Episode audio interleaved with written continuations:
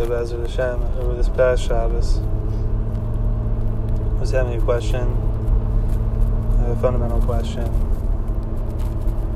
But it wasn't just like the intellectual question. The the question was like striking me powerfully in an emotional way, in a visceral way. The famous question. The Zohar says, the Tikkunei Zohar says, that Hashem is absolutely everywhere. There's no space to devoid of Him. So then the question arises well, then where is there space for a world? There should be no vacancy. There should be no space available for anything but Hashem. So, how could there be both? A world and Hashem. Obviously we say He is the place of the world, and the world is not His place. But still, if it's only Hashem, then where is there room for me, for my fingers, for my feet, for this person, for that tree? I mean, there shouldn't be any room. Then the second question is a related question, and the answer to the second question becomes the answer to the first question. And the second question is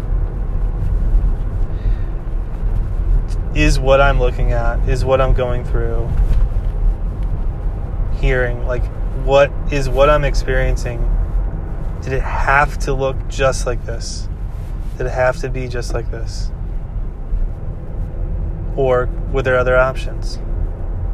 Could it be have been that what we call the United States and in 2021 with all the people walking around here and, and the types of t-shirts they wear and the types of cars they drive and the names of the brands of the cars and every down to every detail. Did it, do we say in Torah that it absolutely had to have looked just like this and been configured just like this? Or were there other options? So we have an answer that's mefurash to that question I believe because the Gemara says about the messianic process, the process of Messiah, quoting a verse in Isaiah and Yeshayahu, Be'ita achishana. In its time, I will hasten it. Which means that there's an option. There's its time, and there's the hastening of the messianic process. If Israel is worthy, if Israel works above and beyond expectations. So Mashiach will come, Messiah will come sooner. Achishena, I will hasten it. And we know from the sources that really everything's the messianic process. Messiah has been waiting to come since even before Hashem created the land. As it says on the second verse of the Torah, V'ruach Elohim Merachefet that the spirit of Hashem, of Elohim, was hovering over the waters Midrash says, Zeh. This is the spirit of Mashiach. So, spirit of Mashiach, desire for Mashiach, force of Mashiach, process, and an impetus to bring Messiah was already a spirit hovering over the waters of creation before they were formed into land and so forth. So, and then Adam could have brought Messiah, didn't. Noah could have brought Messiah, did not. Moshe could have brought it, the people weren't worthy. And so on and so forth. The Jewish people at the temple, first and second, could have brought it, weren't worthy. The Gemara says anybody that the base of Hamikdash, the Holy Temple, was not built in their days, it's as if they destroyed it. Now, this isn't to speak a ganai, a negative on anyone, but the, the really just to bring out the point that process of Messiah is the process of all this creation. It is it is the process of the universe. The Midrash as well says that um, there were seven things created before the creation of the world. One of them is Shmo Shel Mashiach, the name of Messiah. So this is a this is a universal process. It's the backbone process. It's the basic process. Everything is a process leading towards Messiah and then beyond. So that's a fundamental process, Messiah. And the Gemara is saying, talking about that fundamental process, that most fundamental process of all processes, that every other process is, not even just in a sense, but actually is. The Pashas, in a simple way, every other process is coming under the banner of the process of Messiah. That is the ultimate process that governs all other processes. That ultimate process, the Gemara speaks about it and says, Be'ita and it's time I will hasten it. Meaning, all processes, therefore, if all processes fall under the banner of Messiah, and the process of Messiah is that there are options how it'll go, it could be sped up, or it could be, or it could be in its time. We could hasten it, or it, or there's the option of the choose your own ending story that it will not come quickly, but it'll come at its appointed time at the end of six thousand years, or towards the end of six thousand years. So we see that therefore all processes are full of options. And no, what I'm looking at right now, what I'm experiencing right now, it didn't have to be just like this now. However, certainly, certainly, the different options of what could have been experienced were created by Hashem. God forbid to say that, well, the configuration of humanity and history and geography and the particles and how everything is configured isn't completely determined by Hashem. Just because there are options doesn't mean Hashem doesn't determine it. Rather, it just means that philosophically there are options. Of course, those options are created by Hashem, and it's the human beings with their free choice that are choosing those options. And activating those different configura- those different possible configurations, all playing towards the process of bringing Messiah. That's the amazing miracle. Is that yes, that there, despite that there are options, all the different alternative storylines still lead to one end result, as the verse in Kohelet says, "Kol All the verses flow to the sea, and the sea is not filled all the rivers flow to the sea. The rivers are the different possible timelines of of how history would play out. They all lead to one ocean. They all lead to one conclusion. So that's important. It also raises another question, though, which is well, if it's true that there are options,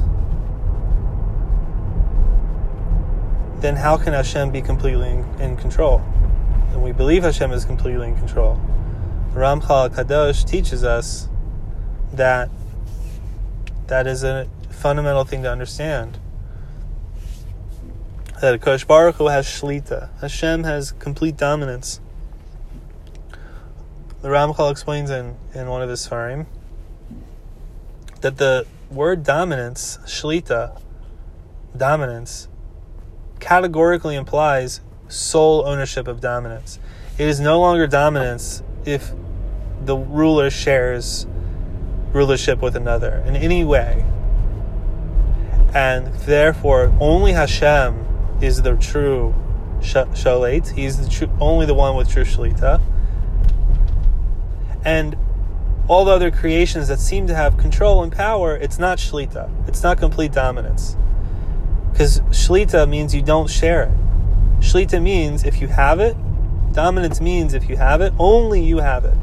As long, once power is shared, it's no longer called dominance, it's called shared power. And obviously, nothing in this creation has shlita except for Hashem, because nothing has complete control. You have rulers, you have politicians. Obviously, they don't have complete control. Obviously, they don't have complete control over the earth. No single person has complete control over the earth obviously, and even the rulers within their countries, no matter how strict they wish to be, they don't have complete control, as history shows over and over. So only Hashem has shlita, only Hashem has this complete control. But we still ask, how could he have shlita? How could he have complete control if it seems that there are people with their free will? And you do have rulers, and you do have each one having their their domain. How could you say then Hashem doesn't share dominance? And the answer is that nobody has dominance. Nobody has dominance. The choices that Hashem gives over, that people can make choices, So that is because he allows that there should be these different playouts of options. But that's important. Yes, there are human beings that have bechira, that have free will, and that bechira mainly consists of through our choices, we can activate the different options and scenarios that Akash Baruch Hu already created. That is true. But he has the shlita because he is pulling all the strings. He's the one who coordinates how,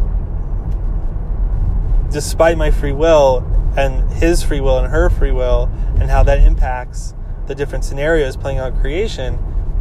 But it's really Hakadosh Baruch Hu, who gives over that choice, allows that choice, and is conducting all the ways that that choice is impacting the creation and bringing it to one plan that he's constantly supervising. And so, really, he is dominating the whole process. And that's not really the focus of what I'm trying to say, but it's just important to really what I want to answer is the first question.